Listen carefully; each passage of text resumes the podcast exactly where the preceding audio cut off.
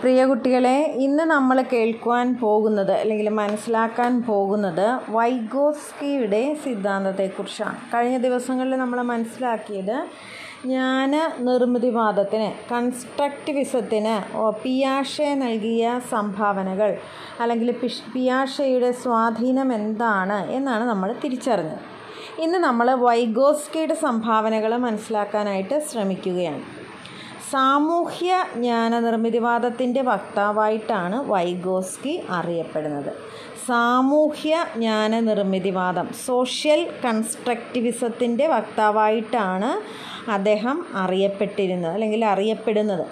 അദ്ദേഹത്തിന്റെ സിദ്ധാന്തപ്രകാരം അല്ല പിയാഷെ പറഞ്ഞത് എന്താണ് പഠനം എന്നത് ഒരു ജീവശാസ്ത്രപരമായ പ്രക്രിയയാണെന്നും സ്കീമ എന്ന് പറയുന്ന വൈജ്ഞാനിക ഘടനയിലേക്ക് കൂട്ടിച്ചേർക്കപ്പെടുന്ന ഘടകങ്ങളാണ് വൈജ്ഞാനിക അംശങ്ങളാണ് ഒരു വ്യക്തിയുടെ വൈജ്ഞാനിക മണ്ഡലത്തെ വിപുലമാക്കി തദ്വാര പഠനം സാധ്യമാക്കുന്നത്.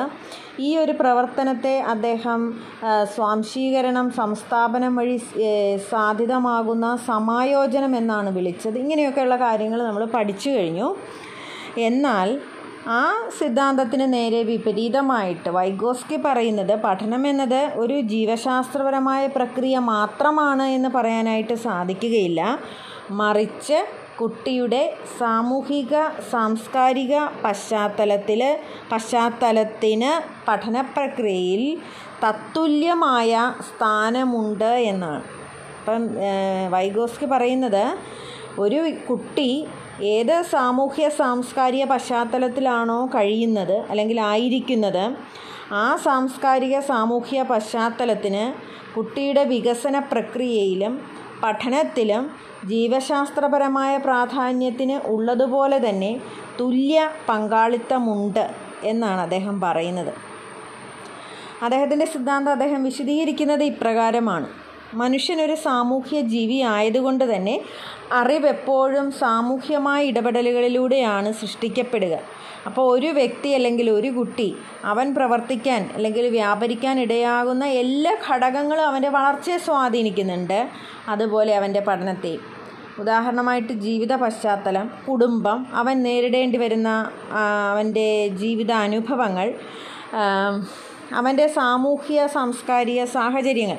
ഇങ്ങനെയെല്ലാം അതുപോലെ മുൻ തലമുറയുടെ ഇടപെടലുകളൊക്കെ ഉണ്ടായിട്ടുണ്ടെങ്കിൽ അങ്ങനെയുള്ള സാമൂഹ്യ സാഹചര്യങ്ങളെല്ലാം അവന്റെ സാമൂഹ്യ ബന്ധങ്ങൾ സാംസ്കാരിക പശ്ചാത്തലങ്ങൾ അവന്റെ ചരിത്ര പശ്ചാത്തലം അവനായിരിക്കുന്ന ഭാഷ ഇങ്ങനെ എല്ലാ ഘടകങ്ങളും അവന്റെ വികസനത്തെയും പഠനത്തെയും സ്വാധീനിക്കുന്നു എന്നാണ് വൈഗോസ്കി പറയുക. അപ്പോൾ അതുപോലെ തന്നെ സമൂഹത്തിലെ ഓരോ പുതിയ സാഹചര്യവും പുതിയ പുതിയ പഠന ആവശ്യങ്ങൾ സൃഷ്ടിക്കുന്നു. അതോടൊപ്പം പ്രശ്ന പരിഹരണത്തിന് ഓരോരുത്തരും അവന്റേതായിട്ടുള്ള മാർഗങ്ങൾ ആ സാമൂഹ്യ പശ്ചാത്തലത്തോട് ചേർന്ന് നിന്നുകൊണ്ട് ആലോചിക്കുകയും കണ്ടെത്തുകയും ചെയ്യുന്നു. ഇങ്ങനെ സാമൂഹ്യ ഘടന ഘടകങ്ങൾക്ക് പ്രാധാന്യം നൽകിയതുകൊണ്ട് ഇദ്ദേഹത്തിന്റെ സിദ്ധാന്തം സാമൂഹിക സാംസ്കാരിക സിദ്ധാന്തം സോഷ്യോ കൾച്ചറൽ തിയറി എന്ന് അറിയപ്പെടുന്നു.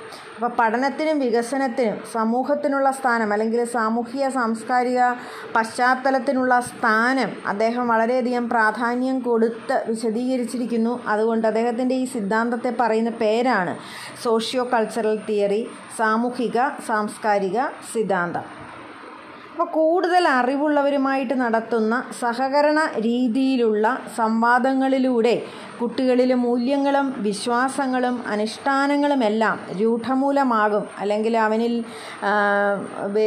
അവനിൽ അത് വളർന്നു വരും എന്നാണ് അദ്ദേഹം സിദ്ധാന്തിക്കുന്നത്. അതുപോലെ തന്നെ അദ്ദേഹത്തിന്റെ പഠന പ്രക്രിയയുമായി ബന്ധപ്പെട്ട മറ്റൊരു ആശയമാണ് സോൺ ഓഫ് പ്രോക്സിമൽ ഡെവലപ്മെന്റ് എന്നത് ഇസഡ് പി ഡി എന്ന് പറയും. Z P D zone of proximal development സമീപസ്ഥ വികസന മണ്ഡലം. സമീപസ്ഥ വികസന മണ്ഡലം. സോൺ ഓഫ് പ്രോക്സിമൽ ഡെവലപ്മെന്റ് ഇത് ഇതിനെ നമുക്കൊരു പ്രത്യേക രീതിയിൽ മനസ്സിലാക്കാവുന്നതാണ്. മൂന്ന് തലങ്ങളായിട്ട് ഒരു കുട്ടിയുടെ വികസനത്തിന് അല്ലെങ്കിൽ ഒരു വ്യക്തിയുടെ വികാസ പ്രക്രിയയെ മൂന്ന് തലങ്ങളായിട്ട് അദ്ദേഹം വിവക്ഷിക്കുകയാണ് അല്ലെങ്കിൽ കരുതുകയാണ്. അതിൽ ആദ്യത്തെ തലമെന്ന് പറയുന്നത് യഥാർത്ഥ വികസന തലമാണ്. Level of actual development. മൂന്ന് തലങ്ങളായിട്ട് നമുക്കതിനെ വിഭജിക്കാവുന്നതാണ്. ആദ്യത്തേത് യഥാർത്ഥ വികസന തലം അത് ആരുടെയും മറ്റുള്ളവരുടെ വലിയ സഹായമൊന്നും കൂടാതെ അല്ലെങ്കിൽ വലിയ വലിയ സഹായം ഒന്നും കിട്ടാത്തവർക്ക് പോലും അവനവന്റെ കഴിവനുസരിച്ച് വികസിക്കാൻ പറ്റുന്ന ഒരു തലം. അതാണ് zone of actual level development അല്ലെങ്കിൽ ലെവൽ ഓഫ് ആക്ച്വൽ ഡെവലപ്മെന്റ് എന്ന് പറയുന്നത്. അപ്പോൾ കുട്ടികളെ സംബന്ധിച്ചിടത്തോളം വീണ്ടും അധ്യാപകന്റെയും സമൂഹത്തിന്റെയും സാമൂഹ്യ അവസ്ഥകളുടെയും കുടുംബ അന്തരീക്ഷത്തിന്റെയും അല്ലെങ്കിൽ കുടുംബാംഗങ്ങളുടെയും ഒക്കെ സഹായത്തോടുകൂടി അവൻ അതിനേക്കാൾ ഒരു ഉയർന്ന തലത്തിലേക്ക് മറ്റുള്ളവരുടെ സഹായത്തോടുകൂടി അവൻ യഥാർത്ഥ വികസന തലത്തിൽ നിന്ന് മറ്റൊരു ഉയർന്ന തലത്തിലേക്ക് അവൻ എത്തുന്നുണ്ട്. ആ തലത്തെയാണ് ലെവൽ ഓഫ് പൊട്ടൻഷ്യൽ ഡെവലപ്മെന്റ് എന്ന് പറയുന്നത്. പൊട്ടൻഷ്യൽ ഡെവലപ്മെന്റ് എന്ന് പറഞ്ഞാൽ അവന് സാധ്യതമാവുന്ന അവന്റെ ശേഷികൾക്ക് അനുസൃതമായ ഒരു തലത്തിലേക്ക് അവൻ ഉയർത്തപ്പെടുന്നുണ്ട്. യഥാർത്ഥ വികസന തലത്തിൽ നിന്നും വികസന ശേഷി തലത്തിലേക്ക് അധ്യാപകരുടെയും സമൂഹത്തിന്റെയും കുടുംബാംഗങ്ങളുടെയും ഒക്കെ ഇടപെടലിലൂടെ മറ്റ് സഹായികളുടെയൊക്കെ ഇടപെടലിലൂടെ അവൻ ഉയർന്ന തലത്തേക്ക് അവൻ വളരുന്നുണ്ട്. അതായത് വികസ വികസന ശേഷി തലത്തിലേക്ക് അവൻ എത്തുന്നുണ്ട്. അപ്പോൾ യഥാർത്ഥ വികസന തലമെന്ന് പറയുന്നത് അവൻ നിലവിലുള്ള അവന്റെ കഴിവ് ഉപയോഗിച്ച് അവൻ എത്തിച്ചേരുന്ന ഒരു തലമാണത്. ആ യഥാർത്ഥ വികസന ശേഷി തലത്തിൽ നിന്ന് മറ്റുള്ളവരുടെ സഹായത്തോടുകൂടി അവൻ വികസന ശേഷി തലത്തിലേക്ക് ലെവൽ ഓഫ് പൊട്ടൻഷ്യൽ ഡെവലപ്മെന്റ് എന്ന് പറയുന്ന തലത്തിലേക്ക് അവൻ എത്തിച്ചേരുന്നു. ഈ രണ്ട് തലങ്ങൾക്കുമിടയിലുള്ള മണ്ഡലത്തെയാണ്. അതായത് അധ്യാപകന്റെ സഹായം അവന് ലഭ്യമാകുന്ന ലഭിക്കുന്ന ആ ഒരു ഘടകത്തെ അല്ലെങ്കിൽ ആ ഒരു കാലയളവിനെ അല്ലെങ്കിൽ ആ ഒരു മണ്ഡലത്തെ ആണ് Vygotsky zone of proximal development എന്ന് വിവക്ഷിച്ചത്. അപ്പോൾ ഈ ഇതിനെ നമ്മൾ സമീപസ്ഥ വികസന മേഖല എന്ന് പറയും.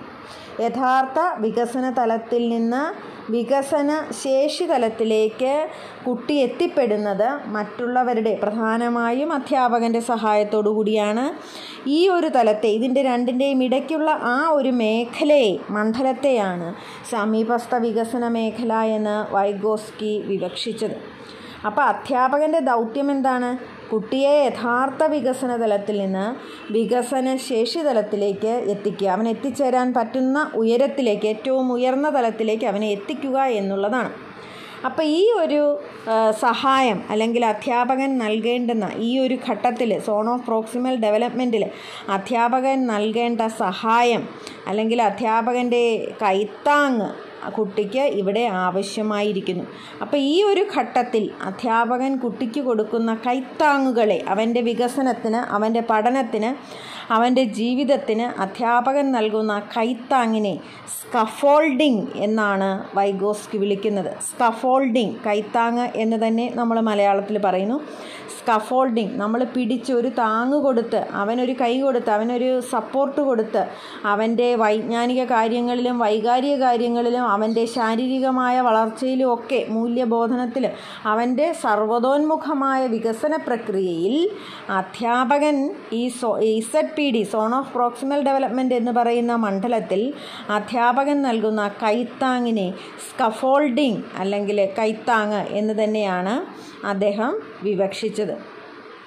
ഇതിലും ഇതിനും പുറമെ കൈത്താങ് നൽകുന്നതിന് പുറമെ ക്ലാസ് മുറികളിൽ സഹകരണാത്മക പഠനവും സഹവർത്തിത്വ പഠനവും ഒക്കെ അനുവർത്തിച്ചുകൊണ്ട് വേണം മുന്നോട്ട് നീങ്ങാൻ എന്ന് അദ്ദേഹം നിർദ്ദേശിച്ചിട്ടുണ്ട്. അനുഭവങ്ങളിലൂടെയും പ്രവർത്തനങ്ങളിലൂടെയുമാണ് പഠനം എപ്പോഴും കാര്യക്ഷമമാകുന്നതെന്ന് പിയാഷയും വൈഗോസ്കിയും ഒരേപോലെ അഭിപ്രായപ്പെടുന്നു. ഇതിൽ നിന്നാണ് ആക്ടിവിറ്റി മെത്തേഡ് നമ്മൾ പ്രവർത്തനങ്ങളിലൂടെ കുട്ടിയുടെ പഠനത്തെ നമ്മൾ മുന്നോട്ട് നയിക്കുന്ന രീതി നമ്മൾ സ്വീകരിച്ചിരിക്കുന്നത്. ആ ഇതിൽ വേറൊരു വ്യത്യാസം എന്താ എന്താണെന്ന് വെച്ചാൽ കുട്ടിക്കാണ് പരമപ്രാധാന്യമെന്ന് പിയാഷെ പറയുമ്പോൾ കുട്ടിയോടൊപ്പം അധ്യാപകനും തുല്യ പങ്കുണ്ട് എന്ന പക്ഷമാണ് വൈഗോസ്കിക്ക് ഉള്ളത്. അപ്പോൾ ഈ ഇത്രയുമാണ് പ്രധാനമായിട്ടും വൈഗോസ്കിയുടെ സിദ്ധാന്തത്തിൽ നിന്ന് നമ്മൾ മനസ്സിലാക്കുന്നത്. അദ്ദേഹത്തിന്റെ സാമൂഹ്യ സോഷ്യോ കൾച്ചറൽ തിയറി അദ്ദേഹം ആവിഷ്കരിച്ച zone of proximal development scaffolding എന്ന് പറയുന്ന കാര്യം. ഇത്രയും സംഗതികളാണ് പ്രധാനമായിട്ടും വൈഗോസ്കിയുടെ തിയറിയിൽ നിന്ന് നമ്മൾ പഠിക്കുന്നത്.